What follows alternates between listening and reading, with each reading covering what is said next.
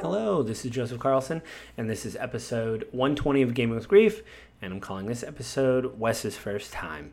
Um, because, well, it's my friend Wes Hardy's first time of playing D&D, or running a D&D campaign, I should say. But before I get into that, let me remind you guys that this podcast will hit my website, www.gamingwithgrief.com, Monday morning at 7 a.m. Go there, leave a comment, let me know what you think of the show. Or you can go to gwgpodfellows at gmail.com, drop me an email, let me know what I can do to improve, how you heard about the show, question, comments, all that kind of stuff. Or you can find me on the Apple iTunes app or the Google Play Store. Subscribe to the podcast there. Uh, give me the likes, the shares, the subscribes, that kind of stuff. And you can find me on Twitter at Just Little Joe. So go to those places, uh, support the show, do what you can, uh, let me know what I'm doing, and you know how I can improve.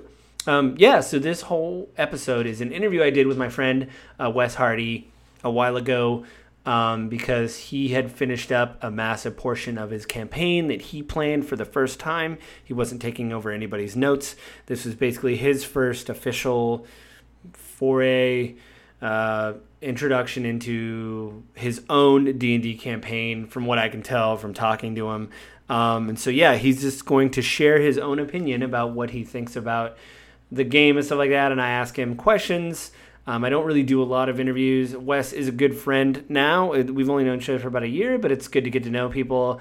And I think I said, uh, I don't know if I said it in the podcast or off brand, but like, I don't understand how people get friends anymore. I'm an old man. I'm 41, going on 42. So it's good to meet new people and, uh, you know, have a lot of common interests and have a good time.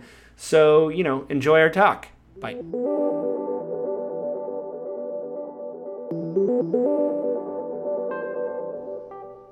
So yeah, I mean, you and I talked. Uh, I mean, we've talked off board about what it is like now that you are an official DM because you told us before you started DMing the group that you were an unofficial DM, uh, and I laughed. So now that you are an official DM and we've all got to level four, that's kind of like you know the next, I don't know, challenge rating I guess would be for five E.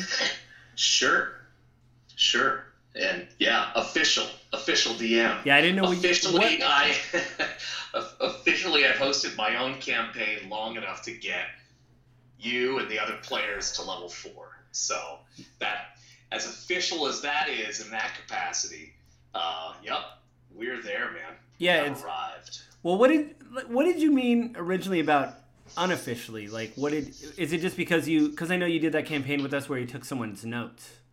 So is that what you meant of like I haven't really planned my own thing yet? Is that what you were talking about? I I was never I had never DM'd. I personally had mm. never DM'd a game. Oh, okay. So unofficially, because in my head I'm like I have all these ideas and, and the idea of how I think this should go down and the kind of story that I would like to tell and the you know the balance between combat and role play and intrigue and politics and that kind of stuff. I, in my head, I'm like, yeah, I know exactly what I want to have happen. Put it into practice? No, never had. So that's the that's the unofficial capacity in my head. I'm like, yeah, I'm a total DM.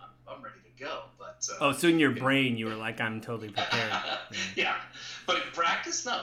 Okay, not at all. So not I guess that, I, I guess that's a good jump off. Like, what it what, what did first off, I think I asked you off board, and I want to ask officially: Did you have a good time so far with what you've done and stuff like that? Yeah, so far I'm I am having a great time, and um, some of it has been pretty rough shot, uh, and I have our first couple sessions kind of bled from our session zero and really talking about expectations and doing some character building, and those almost just kind of naturally threw themselves into a session right? I, I feel like we had one or two that were like that. And I mean, honestly, for those, my opinion of my own performance is, is a moot point. It's more about like, was that enjoyable? Because I just made that shit up, you know, and we were we were just oh, flying oh, the, the session, the, the session zero. Yeah. Yeah. Okay. Yeah, I mean, uh, I had a good time. I think that's it at the end. Like, I mean, we've talked about my campaign I was running where you I would have sessions where I'm like, that didn't go well, um, you know, Um, but I mean, you're you're someone well. I mean, did you feel like at the end of your, you know, sessions, you're like, that's kind of where I wanted to be. That's you know, things happened. Uh, the way that is that what you felt when you were running it? You're like, yeah, this is exactly where I wanted to be at the end of this session. You know, like. Yeah. Uh, um, honestly, yes. So that's that's one reason why uh, I am like I remain invigorated and excited about this because even through some of those times where I hadn't planned anything out and was really just kind of freestyling it um, and hoping that it wasn't that apparent to you guys as the as the player characters because I feel like that would be worse than anything is that you're along for this ride but you feel how unprepared it is. Like I don't want that, and I, I feel like that would definitely, if I was a player in that kind of atmosphere, and if um, the game master wasn't able to really uh, adapt to situations and kind of have some free flow, random way of dealing with things, then I, I probably wouldn't enjoy it. So that's for those couple sessions where there was less structure, that was one of my big concerns is that you guys were going to be looking at this like, eh, this. Mm, eh. I, I think there was only I think there was only one time where I'm like, oh, you obviously didn't plan that. Which there was a we fought um like a a Lolth spider basically. I keep forgetting the name of it drider. yeah, drider. we we've right. There was one section where like, and a drider appears. That was the one where I was like, I don't think he planned this because you had battle maps for everything else and kind of could Yeah. put us on the board. But that was something you're like, here it is. Here's a photo Yeah. of it. That was the one time where I was like, which was fine. I mean, uh, being a DM where someone's like, hey, I want to go left, and you're like, I haven't planned left. Um, that was the one part where I was like, yeah, this was not, this was not on the itinerary of what to do. Yeah. Um, yeah. So, but that was the only time that I really felt like, okay, so he he definitely didn't plan that. But other than that, I you know I felt uh, it was good. You know, I mean, it's been good so far. It's it's definitely like when you when as a player when you step in anything new, it's definitely like you want to see what the cadence is. I mean, I, mine starting out was kind of action heavy, but yours was more intrigue. I think my later campaign is going to go more intrigue and action light. So you kind of started the maybe the opposite of what I started. So.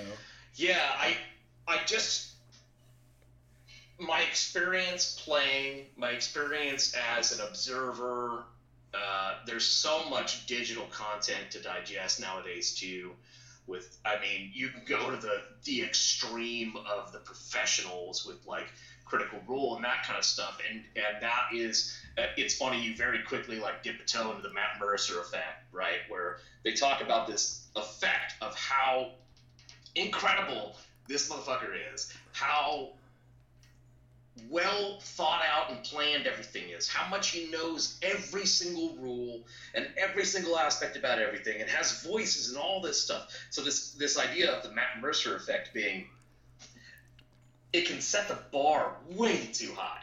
Yeah. For anybody, and especially if you're going in there like as uh, as a DM GM and you're thinking, okay, like I want to do something like that. Oh man, d- you know that is that's not a benchmark anyone should ever put themselves up against. Yeah. It's uh, it, it, it's the gold standard. I mean, the dude's an, uh, a successful voice actor. I mean, this is what he does, right? He's an actor as well. So, um, No, I, I just kind of realized looking at critical role stuff, I'm like, well, I'm not ever going to be, you know, like I, uh, enough therapy and just self-reflection with D&D and other TTRPGs, TTRPs is, RPGs have taught me that, you know, you're, I, I think I'm okay now with like being at a certain level, you know, like I don't, I don't you know, it, uh, I, I, I just feel that it's okay. Like, not everybody has to be Matt Mercer. You know, if everybody was Matt Mercer, then Matt Mercer wouldn't be Matt Mercer. You know, like there's Correct. a reason why he's there. yeah. And as long as as long as I'm getting good feedback and people are telling me they're having a good time and people seem engaged in the story, Yeah. you know, that's what I care about. So, Yeah, I get, yeah. So I, I mean, I kind of I brought that up because in my own head, there's like, you know, we're we're always going to be our own worst critics and kind of set expectations that are, who knows, beyond our own selves or whatever. But um, yeah, for myself, like I want, I want an engaging, fun story and I don't want anything necessarily to be just too overbearing. Like I don't want it to just be that all you do is combat the entire time, or all you do is like talk and role play the entire time. I want like a nice, happy uh, middle ground for those kinds of things. And so I'm, I'm kind of trying to still figure that out. Uh, again, so we've had four real sessions, I, I would say. Yeah. Um, right. and yeah, and I personally, I really like where we're. I like where the story has kind of evolved to. I am. I'm very into this idea that now you guys are basically conscripted to be a mercenary band to help overthrow a particular house so that another house can gain power and prominence. And you guys stand to basically have anything you want Right. uh, including indefinite freedom. And that can be identified and signified with uh, some sort of badge or something that basically says like you are not owned and you don't need to be owned you know so i mean that is probably end game for this this narrative is is what you guys are working towards. Hopefully you can accomplish that because if you do then you can go anywhere and do anything and you're not i mean you will you be male scum still? Sure you're drow in a drow in a matriarchal society absolutely. But you will you will have freedom outside of what anyone else knows. Um, so and it is possible that those people exist so Yeah. I mean, I told you I was excited to do the Underdark campaign just because the only other experience I had with it was I was a human and I got drugged down there. I was like a slave. And uh, I mean, we still are because we chose males for some reason. But the idea, the idea that like we want to be down there, like we're there doing something, was still more exciting than just being somebody's, you know, cannon fodder for, sure you know, whatever. So yeah yeah, Yeah. Well, and I I still I really love this idea of a campaign set in the Underdark with Underdark races. I just think it's really fun. Yeah, no, and but that's you know you started and said this is more. I think you told this in session zero, like this is going to be more intrigue, you know, than uh, combat, which I'm fine with. You know, I don't care either way, so it, it doesn't bother me either way to be you know oh it's about intrigue, darn it. I'm not, but I do know some players are like, can we just punch people? Like I just want to punch people, you know, or stab. Well, people. so I mean, at the la- the end of our last session, I I just because it, it seemed like all right, folks are probably ready to have that now. Although I was like, I I really enjoyed the role playing that transpired in the throne room. yeah, that was good. I thought that was great, man. I mean, we had the the mother of, of what was it, House Vendry. Well, no, I, I do like, and I and I, I think I told you this off board, but I mean officially, I I don't I don't care about characters' backstories except for how we interact with each other. You know, so like I don't care about, uh, you know, I, I've said to you, I don't care about uh, Dexter, the assassin rogue. I don't care about his backstory. Uh, he showed it to me, and I don't care. Um, but it's not being cruel. It's just like my one, my character wouldn't know this, and two, what does that mean when you and I are at a table talking? It doesn't mean anything, you know. Sure, sure. And uh, Sure. to me, that's cool. There's been some really good role playing moments. The the monk has really embraced being a drunken master, and he's brewing his own ales right now. You know, He's doing great. and uh, the the fact that everybody that he's given ale to has failed their constitution check has been amazing. Uh, and It has provided some serious uh, comedy. It really has. Yeah. It's provided some some light high moments for sure. Yeah, and I don't know if it's me or another character, but we are like, maybe we should just stop handing it out to at least the merchants because we do need to buy stuff from them, and you keep knocking them out. It doesn't help us, you know, purchase gear or anything, you know. So, um, yeah, I mean, I was looking online, and some people, I don't know if you've read this or if you've seen it in the books, but like, there's tiers to play, I guess. You know, from like one to five, you're a certain tier. From like six to ten, you're a certain tier. From like 11 to 15 you're a certain tier and then 16 to 20 you're a certain tier. Like um, I, like I read online like I've seen it in the book somewhere but there was some message boards. I went to the D&D message board and people kind of like a lot of people agreed with this. It's like from 1 to 5 you're basically like a local hero like the town knows about you and stuff and you help out. But then from like 6 to 10 it's it's almost like there's a king in the area. You're in a bigger town like Neverwinter or something and they may ask you to help because they've heard of you and stuff like that. Um, and then from 11:15 it says like you're a national hero and you probably get some lands and you're starting to get like a notoriety, you know, and uh, and then um, at that point they said you shouldn't be dealing with goblins. Those are underling minions. It's like your turn to basically be a general or whatever. And then from 60 to 20 t- people talked about you're not really fighting that much anymore. You're more of an advisor because you're so powerful. There's no reason for you to go on the road or you know. Oh, so it's a it's a it's a like notoriety ranking system essentially. Yeah, and they, they were just using the D and D levels, and I, I've heard that before of like you know one to four, five to ten, you know stuff like that. Like, and also it affects the challenge rating of the monsters, which there's been a lot of talk online on how ridiculous challenge ratings are because you can have somebody fight one second level challenge rating and they just go through it, or like eight challenge rating ones and it kills everybody. You know, like it challenge ratings don't really make a lot of sense sometimes. So. Um, yeah, I don't. I mean, I don't personally think that a whole lot of stock or merit has to be put onto those particular numbers. You know, what when I'm creating a encounter, the challenge rating definitely has something to do with it, but there's so much flexibility. I mean, the flexibility is infinite there right? Because yeah, I mean, really, you, you can you can have something and you can weaken it or strengthen it or whatever, um, and then it it, do, it comes down to luck, man. A lot of it comes down to rolls. You know, I mean, yeah. you guys in in the cellar of the house there, you guys fought an elite uh, drow guard who was basically one of the matron's uh, top guards, and his hit points uh, were the combined value of all four of you. Mm-hmm.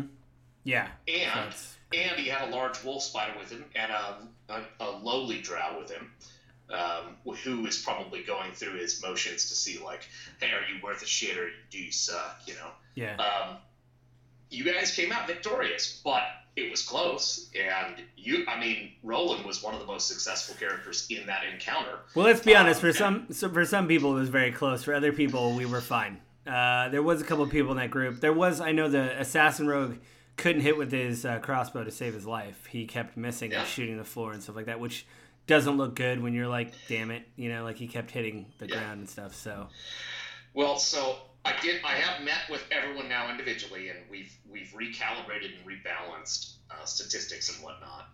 Um, because of course we had we had Darkin, we had Jesse who went in and like mid session re-rolled all his stats to just like have god tier stuff. Yeah, that's kind of a that's a weird I decision. stop that. Yeah, yeah, I had really to stop that and just go. It's point buy, but I'm sorry. And he goes, well, what about what about Roland? What about Joe's character? And I'm like, look, he undersold himself with his rolls. I mean, his point buy could have technically had more going towards his total values. Yeah, I mean, I only had one really stellar stat. I mean, yeah, everything else is exactly. either at zero or negative. Like so. Exactly, exactly. So, but but that's fine. I mean, we we level balance that, level set that for everybody, and um, Dexter, same thing.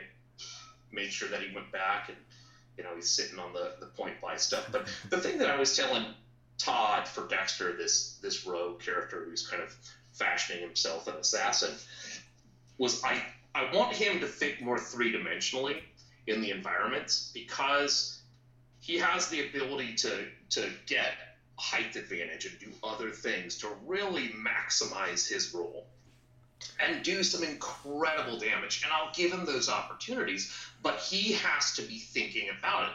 I'm not gonna, I won't spoon feed him those, right? Yeah. But if he, if we walk into an encounter, I'll give him an opportunity to scan the surroundings. Maybe there's a handhold or something up on a wall and a shadow, and he can grab it and you know stick there and and be hidden for a second and then have an opportunity to have a stealth attack. He can do that stuff, but he has to be actively thinking about it. And this is what happens when you start playing a little bit more challenging character types is that you can do a lot, man. And the the way in which an assassin is the most powerful is striking from the shadows, right? Right. Yeah. But if you never do anything to try to be in the shadows, then you just play a fighter.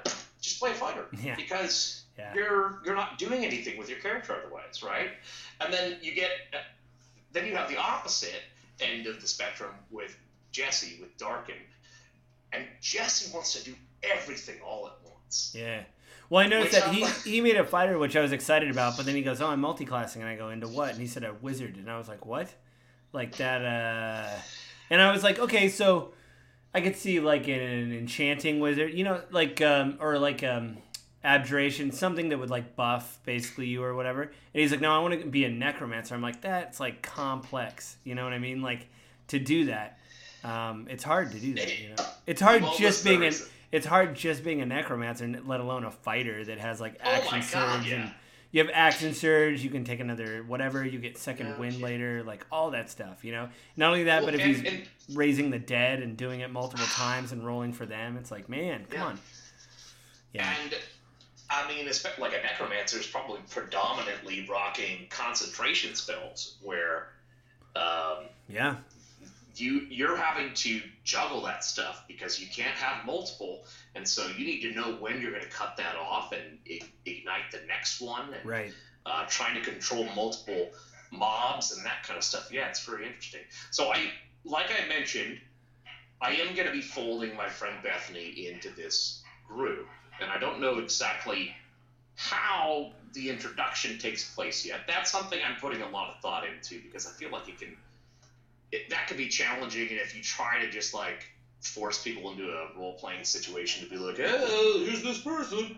It could just be like it could be mad awkward and fall flat and not work Right. well. So there has to be some event or uh, some good catalyst that really introduces a, a new player into the mix. Well, I mean, But- honestly, the house that we're working for, we could be mercenaries, but they might tr- they might not trust us, and they're like, "You're gonna take this chaperone with you," and we could be like, "What?" And they're like, "We're not just gonna let four male slaves, you know what I mean, just walk around the Underdark, you know." So Here's here's the reason why that won't be what happens. The reason why that won't be what happens is because um, when you guys exit the walls of this house, you're blacklisted. They don't want any connection to you whatsoever, so that you can accomplish your potential tasks, and it has zero tie back to them.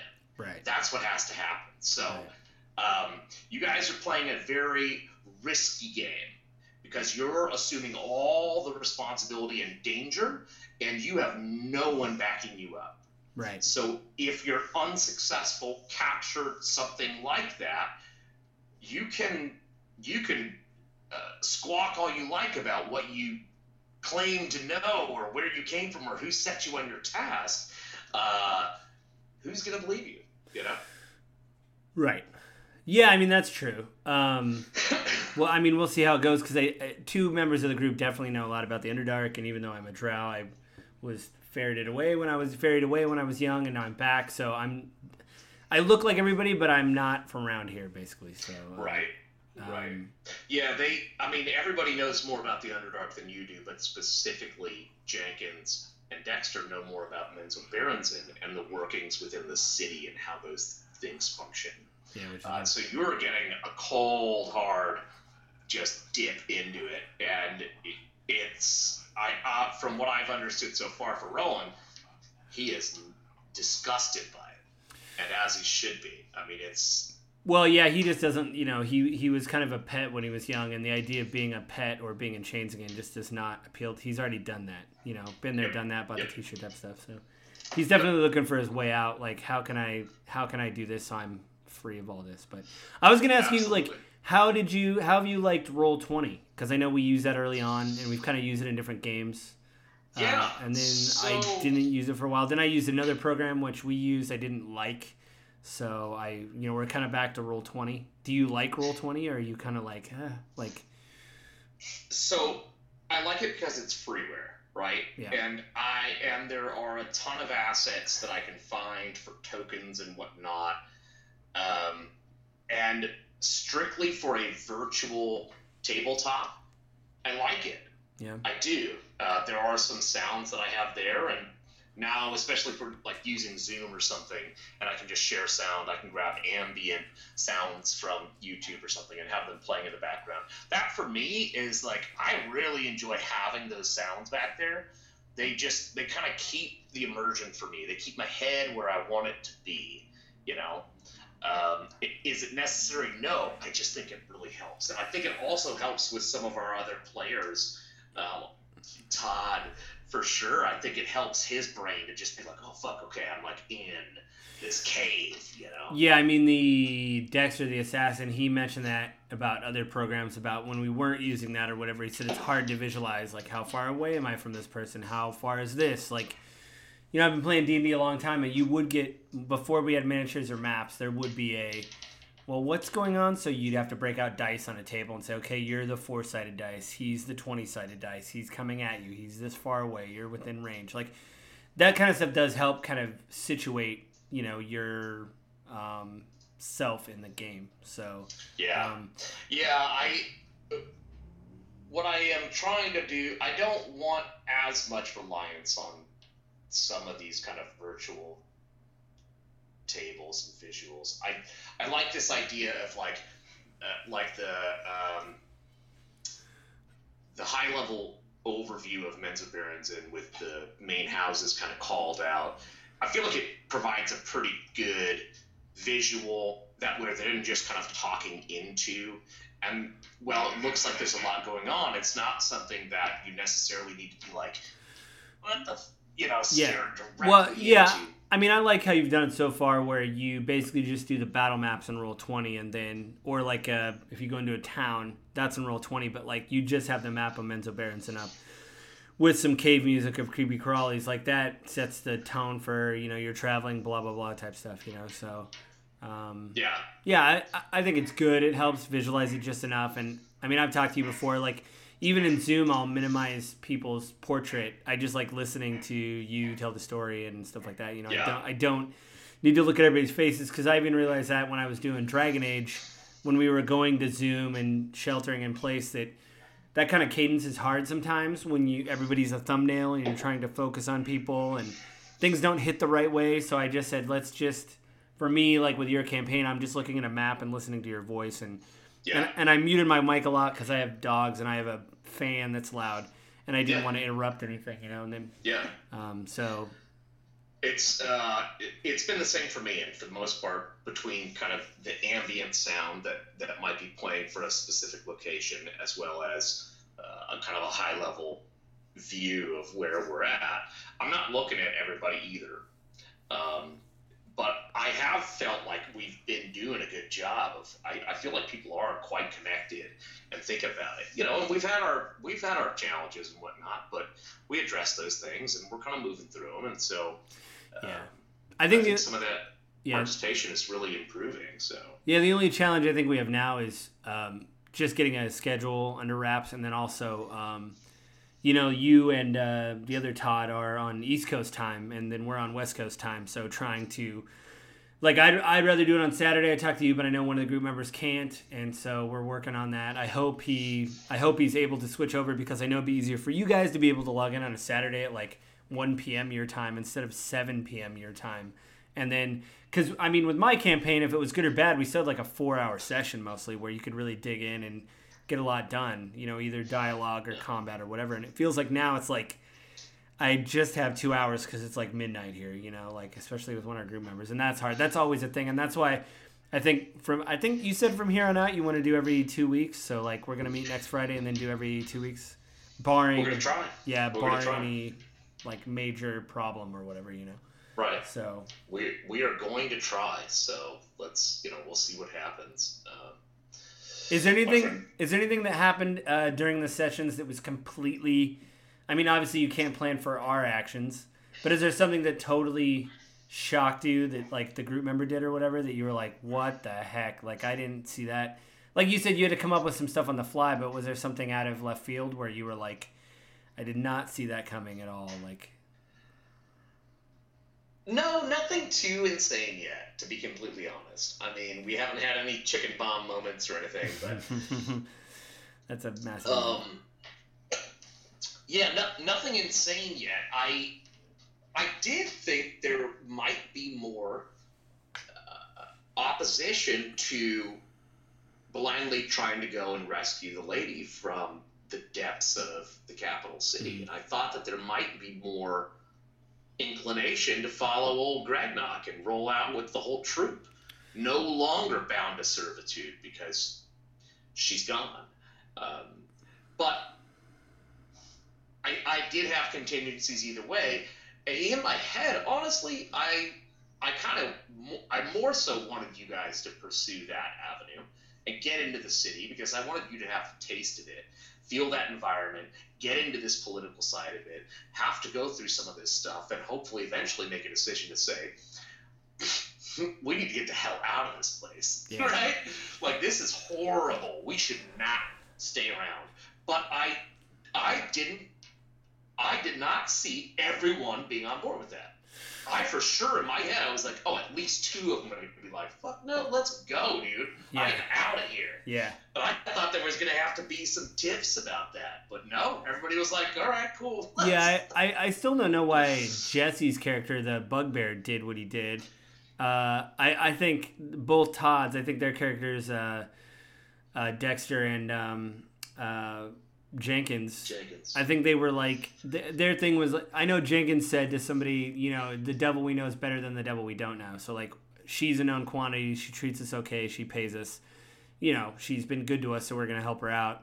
And I think the other Todd, his thing was, well, you know, I have Stockholm syndrome. She's been nice to me. I, I'm kind of forced in this mental position to help her, even though I probably shouldn't, and I probably should walk away. But like, she's kind of brainwashed me.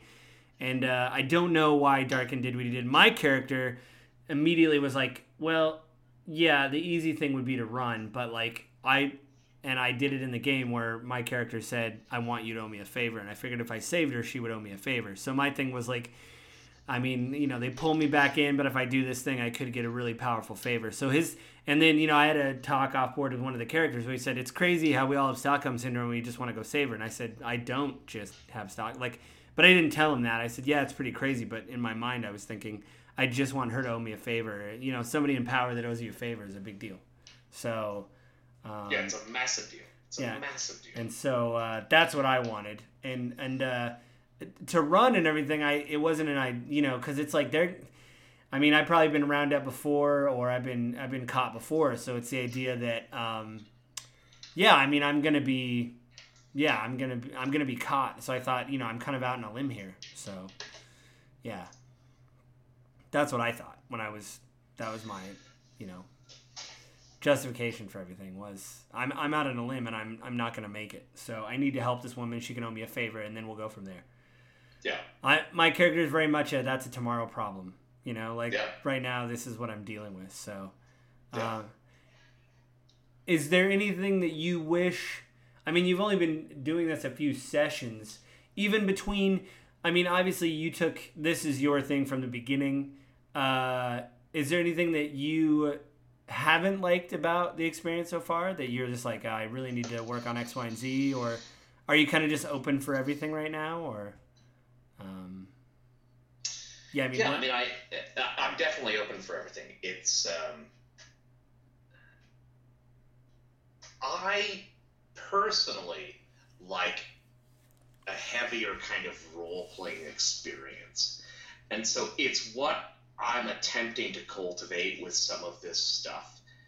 And it is outside of the comfort zone of a couple people.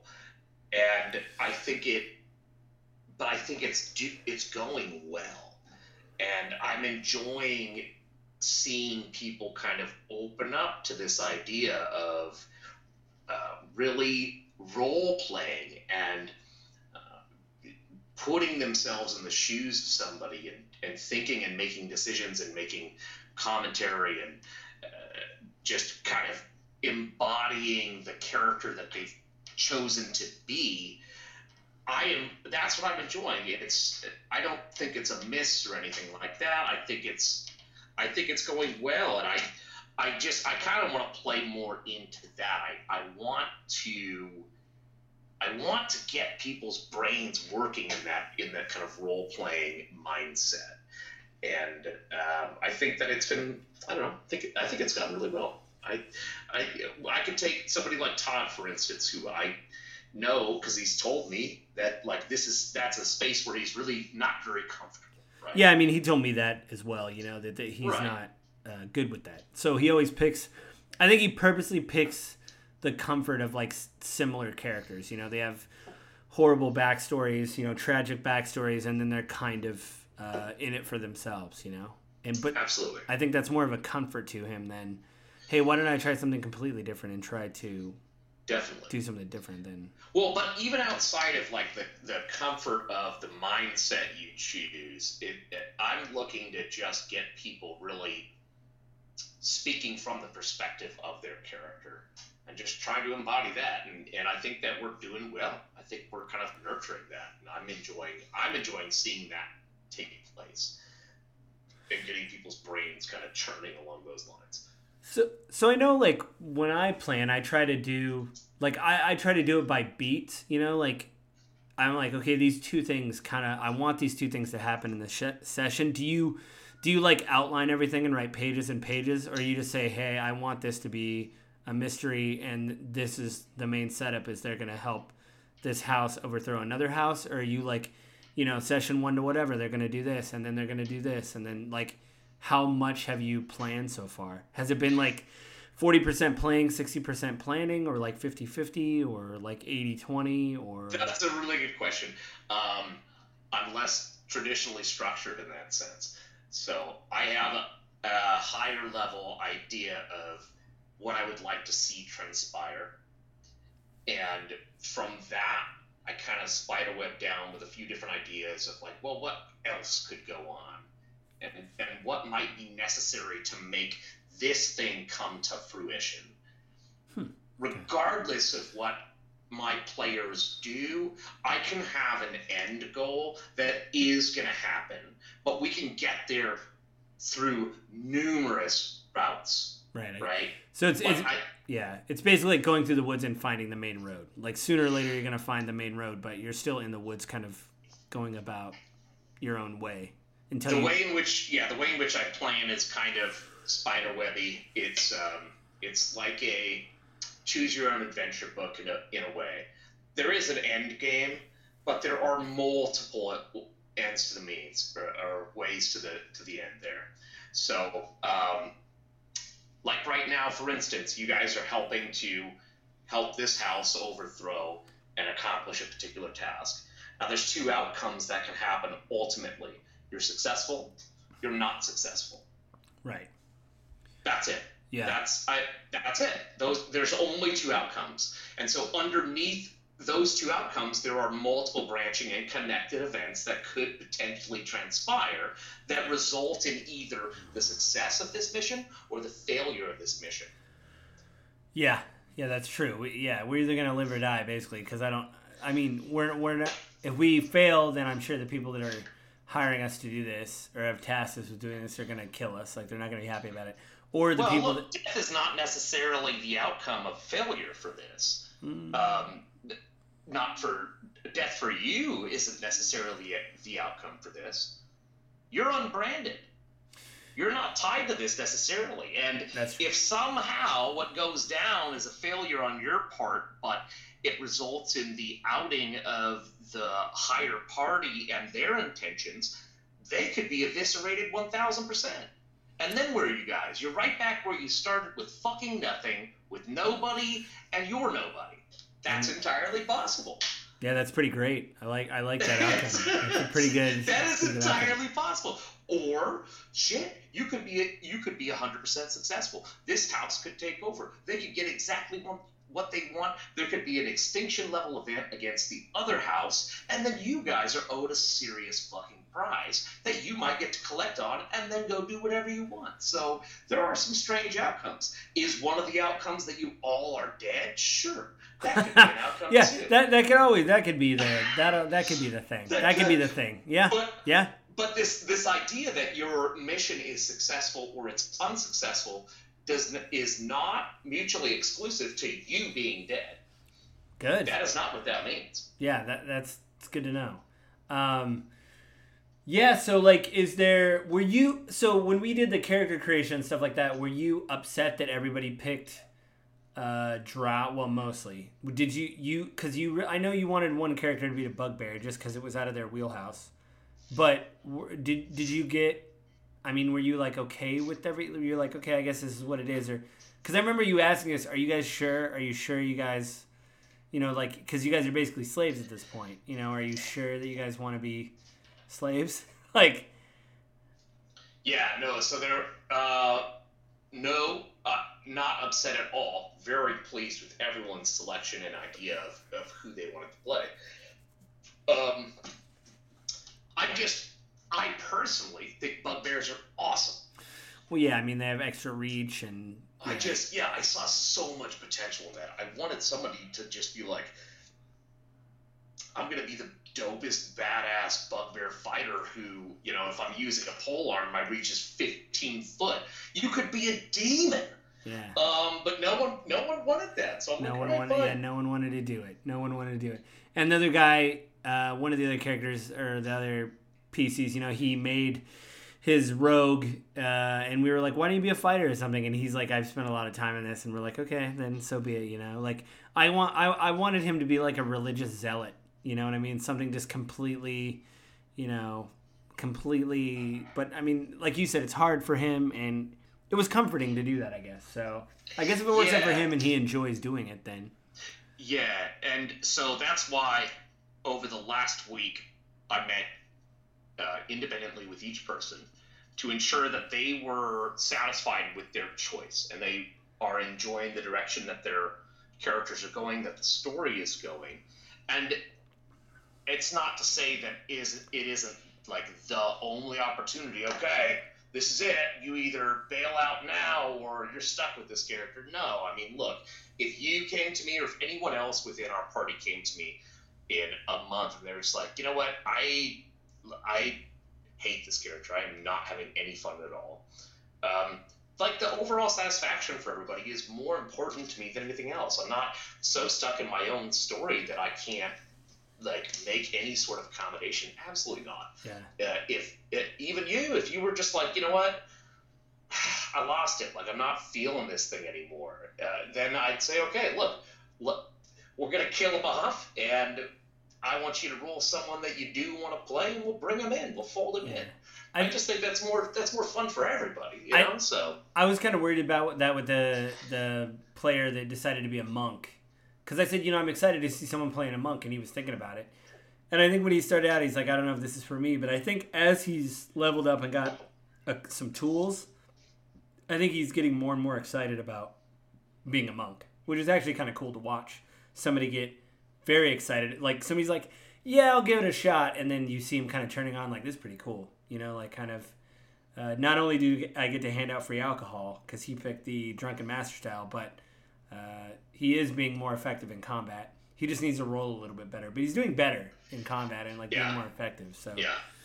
Well, uh, and as his ki points grow, uh, he, he is just going to be he's going to turn into the walking macro where he's going to do 400 things and it's going to be annoying because he's going to he is going to devastate stuff uh, and also something i mean it's little concessions that i see within the kind of customized experience for the players um, something like uh, jenkins our drunken master monk we're giving him uh, uh, weaponry we're giving him unarmed weapons which are essentially brass knuckles yeah, uh, so we're, we're making those custom.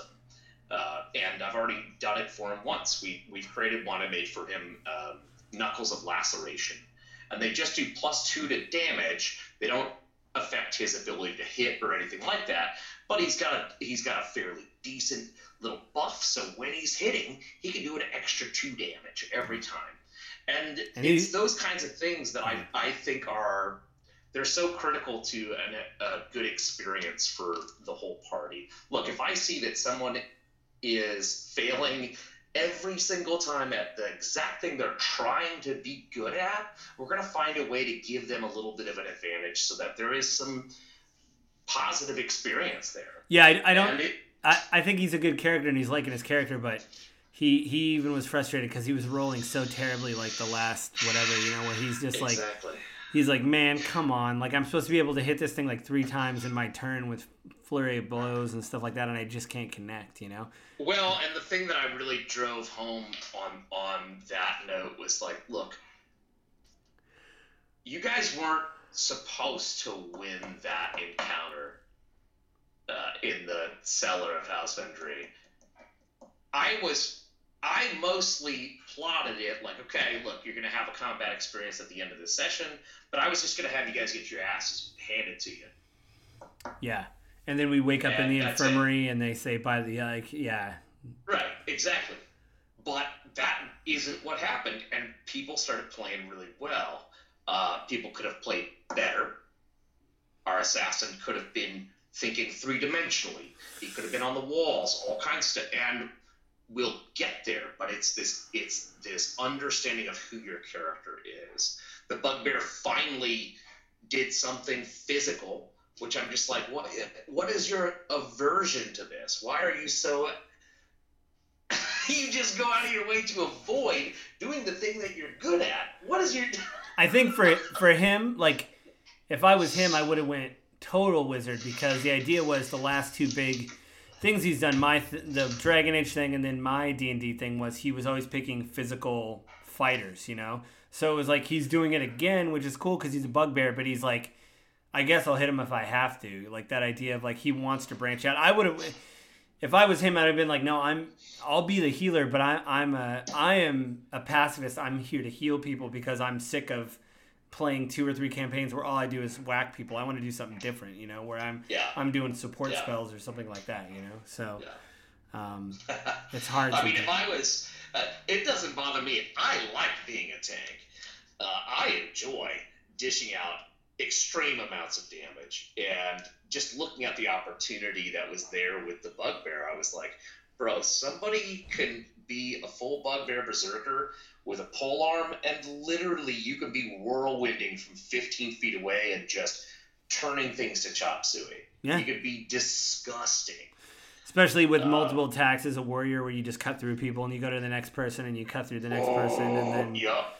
and then you get you know i don't i haven't really played a warrior that much but the idea of like you probably get a bonus action if you connect or kill somebody you know there's stuff like that too where if you kill someone you can go to the next target and like you know it's still your turn and you're you're You're just ba- yeah, you're you're John Wick with ten foot arms. yeah you're bi- you're bi- yeah you're basically yeah you're a you're a human or mortal lawnmower you know where you just Yeah. go, you're cutting Yeah. through people and whatever you know Yeah. so It's absurd. It's absolutely absurd. So, um, yeah, but we are there is this kind of exciting element, and I haven't even told anybody else yet, so I will have to have that opportunity to do so. But uh, we are going to be folding a fifth person into our campaign, and that is my friend Bethany. Uh, she lives in California, and um, another west coaster that you'll have to plan for because you're on the east coast so She's she's so she's infinitely flexible though, man. She she's all over with that. It's all good. So, um, but yeah, I'm gonna step in with quite a unique character, and and we're gonna f- find a good way to fold that in. I think that it will be a really good dynamic. I think that it's gonna be. Um, I think it's going to be a really nice balance within the, the setup we've got right now. And I'm, I am just like I was saying. I'm personally excited about where this story has progressed so far. I think it's I think it's really cool. Uh, I did have an overall idea of what I wanted to happen. It started coming to fruition the last couple rounds, and I was like, oh man, okay, this is tight.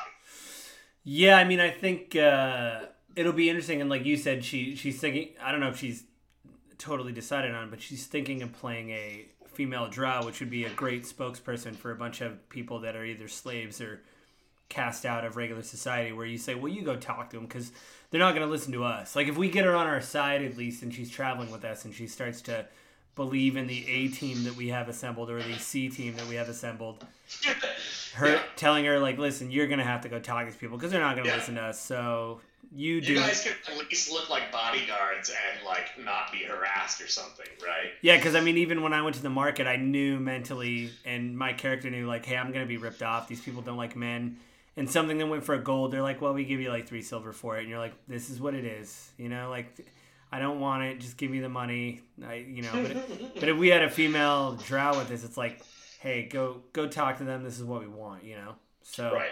I mean Right. that, and, and then if she's a healer, that would be great too because we don't really have that. So. That's right. Yeah, there is some intention there. Yeah, to to fold some ability to um, keep your asses alive for sure. So there's a good creative spark happening, and and I think it's going to be a lot of fun to fold that in. I think it will just be it will add some some really cool layers. I think it's going to be uh, very fun. It'll be good. It's always good to like, you know. I think being an old man, I don't understand how people get friends anymore. So like, it'll be interesting. It'll be interesting to just. It'll be interesting to meet a new person to be like, I don't know you. Like you know, like you, this is great. we didn't we didn't know each other all that long ago. Yeah, it's uh, yeah, I it's been would- I good. would consider you a friend. Yeah, yeah, it's- So it's like, It's just one of how those. do you make new friends? I don't fucking know. You just occasionally like run into some like-minded people, and then you're just like, okay. Yeah, I mean, I didn't think I would run anybody from Tennessee. That's for sure. Like uh, randomly in my day to day being on the West Coast, like I didn't think that was gonna happen. So. no, yeah. No, I I, I, I thought about that. fun. Like I thought about that. Like when was the last time I actually met someone as a friend besides you? I was like, I think that was it for several years. I think it was just Wes. I don't think it was anybody else. So yeah, you're like, hey, I'm gonna bring someone in the group. I'm like, I get to meet a new person. That's crazy, especially with COVID and everything. And Yeah. uh, you know, we're in lockdown. Do I do I have to wear a mask or? Uh... Yeah, I. I know it's Zoom and all, but um, so my my last question to you is like, how do you? I mean, do you feel this campaign is going to be? I mean, obviously it's going to be more political intrigue, but like what I try to do with my campaigns is like at least give people a heads up. You know, of like, hey, this session is going to be a little bit more combat heavy or not, so that way people kind of mentally prepare. Or are you just gonna say, hey, we're just this is going to be session four? I mean, are you going to tell people? I mean, I'm not trying to affect how you DM. I'm just saying, like, is there uh are you, are you going to do that are you going to tell people like here's what to expect because you kind of did set expectations already about this is just going to be more political intrigue than it is combat you know So I, I maybe I did. I don't. I don't know. Look, so I I am not trying to set this up to be something that is exclusively a thing, right? So it's Mhm. not to say that hey, this is just heavy political intrigue. That's all you should expect from this experience. No, I just want layers of that. I want that to be present um, from a from a game master perspective, I want to get you guys out of Menzoberranzan. I don't want you sitting in the capital city of Drow society for the entire fucking experience. That for me will get boring, Right. and it's also incredibly dangerous. I but you guys are here, and there is some mad shit going down, and you are deep in some political nonsense, and you can. The second that we resolve this storyline, you can get the fuck out and it doesn't have to remain political intrigue. It could turn into just a standard adventure scenario. You guys will have everything open to you, regardless of the outcome of what happens here. If you survive and you get out of this place, it's up to you. Does this party go to the surface? Everyone would be at a massive disadvantage. oh yeah well we'd all be Does this- nocturnal Exactly. Would this party go and try and uh, meet with the the the the underdark gnomes with the dwarves? I don't know what happens. Do you guys go and start a homestead? Do you find Gragnock? I don't. I mean, you've got there's a billion options. Once you're done with this, you can just go and do whatever the hell you want. And I mean, not to tell you all my plans, but I do have plans for Greg Knock. As soon as our uh, handler was like, you know, he had plans for you, I was like, oh, really? Okay. I'll file that away in the mental filing cabinet of, you know, because she kind of let loose, like, oh, this is what I had planned for him. And I was like, oh, really? Okay, cool. I'll remember that. Uh, just like in a. It seems like the next it's so it's the it's the easiest known thing outside of your current physical surroundings, right? It's the easiest known thing. You know of a dude who hauled off, you can go meet up with him or see what the fuck is going on. right. Um, and from there we can find out what's happening. Now, that's not to say that there aren't always just countless, countless things happening within uh, the world around you. Um, you guys are in a very narrow pocket of some inter-house bickering and fighting right now. Yeah, I mean we're pawns basically right now. Like you're right now, yeah, you're just getting used, and once you break outside of that, then you'll have exposure to the outside world. What right. is happening? Yep. Uh, what what deals are going on? What wars are currently waging? There's always wars waging, right? right. Always, yeah. So, um, yeah, once you could break outside of this this uh, narrative, uh, you guys will have so much opened up to you, and it will be up to you on on what you want to do. And the political intrigue side of it, I just wanted to have some of it there, and it is. We're in it right now, but it doesn't have to just be the full narrative going forward. I guess also what I would say is my idea for uh, kind of the longevity of this adventure is I I don't see a particular end in sight. I have quite a few ideas of what I would like to see happen, and I would really like to um, feed a few people's backstories and give them some substance and give them some validation to the thought that they've put into the creation of their characters. So, um, yeah, I mean, I could see this going to level 15, 16, 18, something like that. It's it just depends on if everyone's having a good time. If we get through uh, where we're at right now, you guys are stuck in you guys are stuck in the worst place you are in the worst place.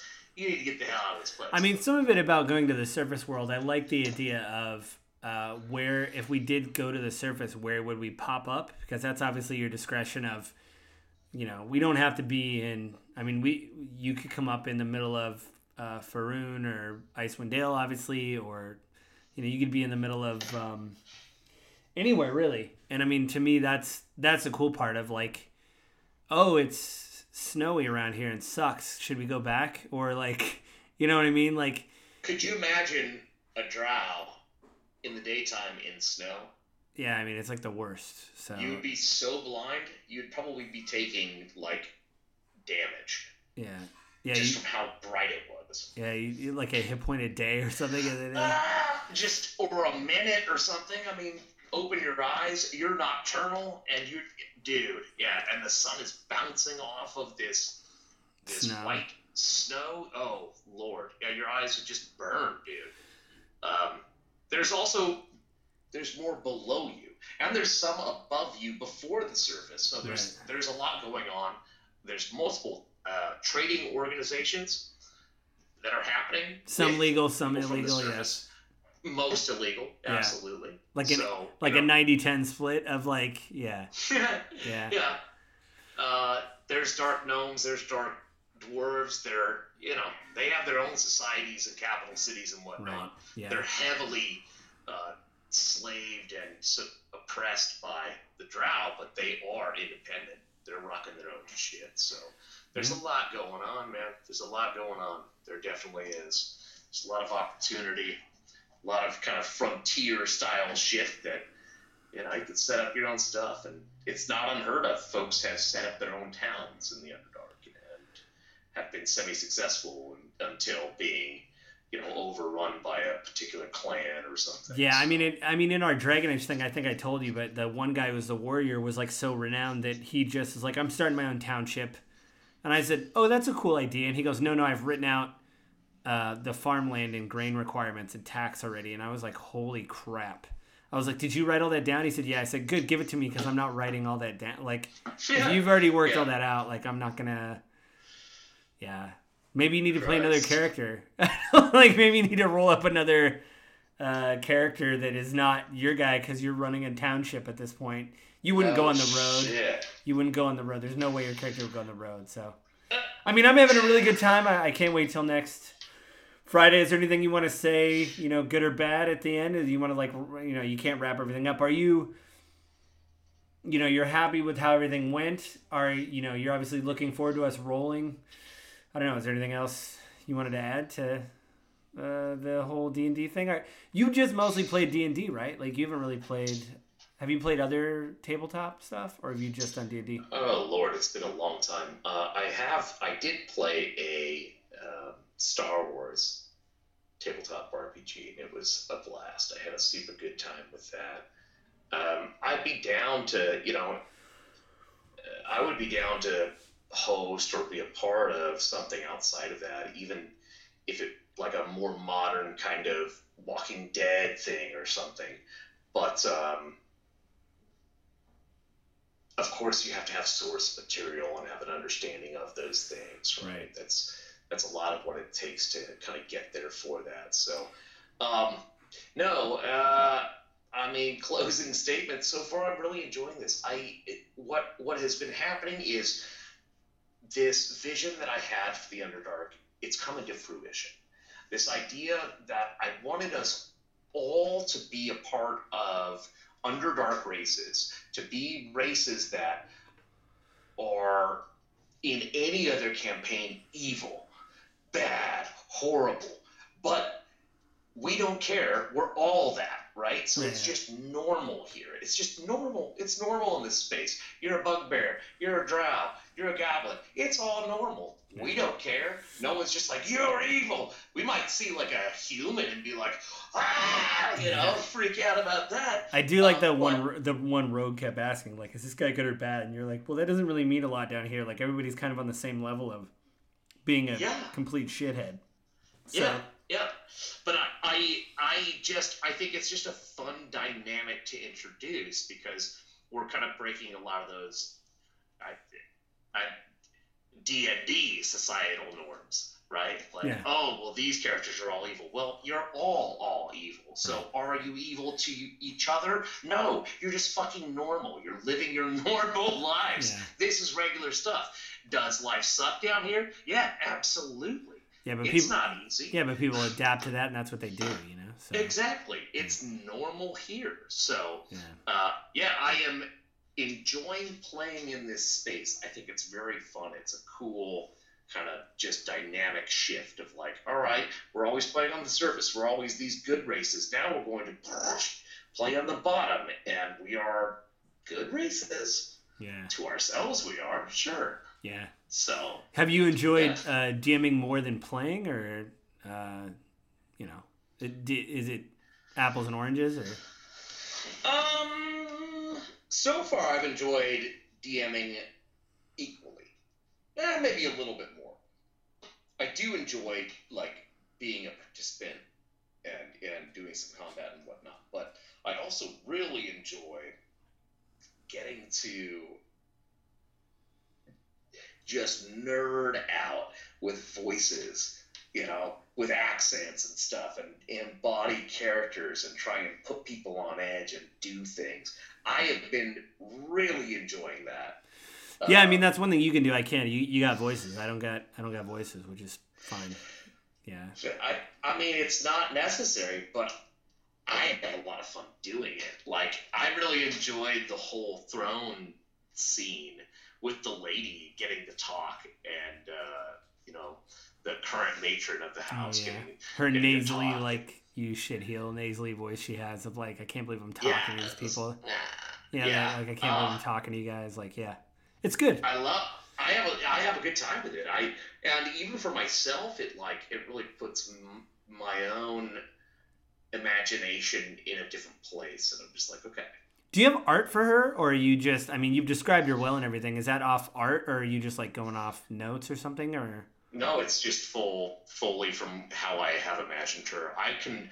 I think I will have to find something that really shows uh, what she looks like, but um, you know, she is an elder, past matron, and and uh, yeah, we'll have to find something to, to kind of represent her. yeah, I mean, I, I can see her clearly in my mind and everything. But I like some people do, like the other members of the group. I know the rogue is like, you know, I really it helps to see to visualize, you know, because he hasn't really been role playing as much as the rest of us have. So two Right. two of the members of the group haven't been role playing as much as other members. So you know, which is fine. So, well, Wes, this has been a good talk, man. I'm glad you did, agreed to do it. I wanted to do it when all everybody got to level four because that's like a milestone.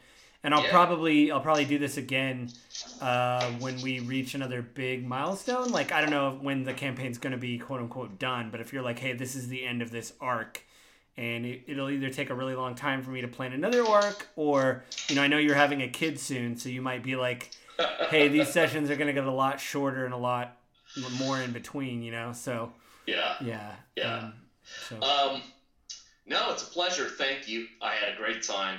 It's um, I, I, look forward to doing it again, and you know, looking looking forward to this narrative playing out and seeing uh, really where this story goes for this party. Because I there's we have quite a few options. There's a lot that's going to transpire. And you guys have, I mean, you're in the thick of it. It's going to get very challenging and I think that it will be a lot of fun. And uh, Yeah. assuming that you know you're successful or not, let's Well- see what the outcome is because we're gonna we're going down that path right now. and that was it. That was um, that was me talking to Wes about his first time, you know, gaming, being a DM. So it was good to talk to him.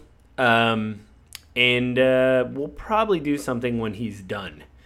Uh, you know, when we all, cause he he's got a he's got a kid on the way, and so whatever this arc is is gonna end when the kid comes. He said he might have some time, but I think he is being incredibly optimistic. So I think that will change, but I definitely want to have maybe a thing with all of us, like we did with Dragon Age uh, um, several episodes back, where we'll have everybody to kind of just talk about what they felt about the campaign and everything like that. You know, with Wes and the call, maybe we'll do like a multi-call, you know, a multi-person call, and we'll just all talk and chat about good stuff and funny stuff and things like that. And um, yeah, so that was Wes uh, in his first role as a DM. So I hope you guys enjoyed it. That's going to be it for this week. But I want to remind you guys again that this will this podcast will hit my website www.gamewithgrief.com uh, Monday morning at 7 a.m. Go there. Let me know what you think of the show. You can also go to gwgpodfellows at gmail.com. Write me a line. Let me know what you think of the show. Or you can go to the Apple iTunes podcast store or uh, the Google Play Store. Subscribe to the podcast there. Leave me the stars, likes, things like that. Um, and you can find me on Twitter at Just Little Joe. Um, let me know how you heard of the show and stuff like that, and I will try to get better about um, promoting the show. So have a good week, be safe, and I will talk to you guys again next week. Bye.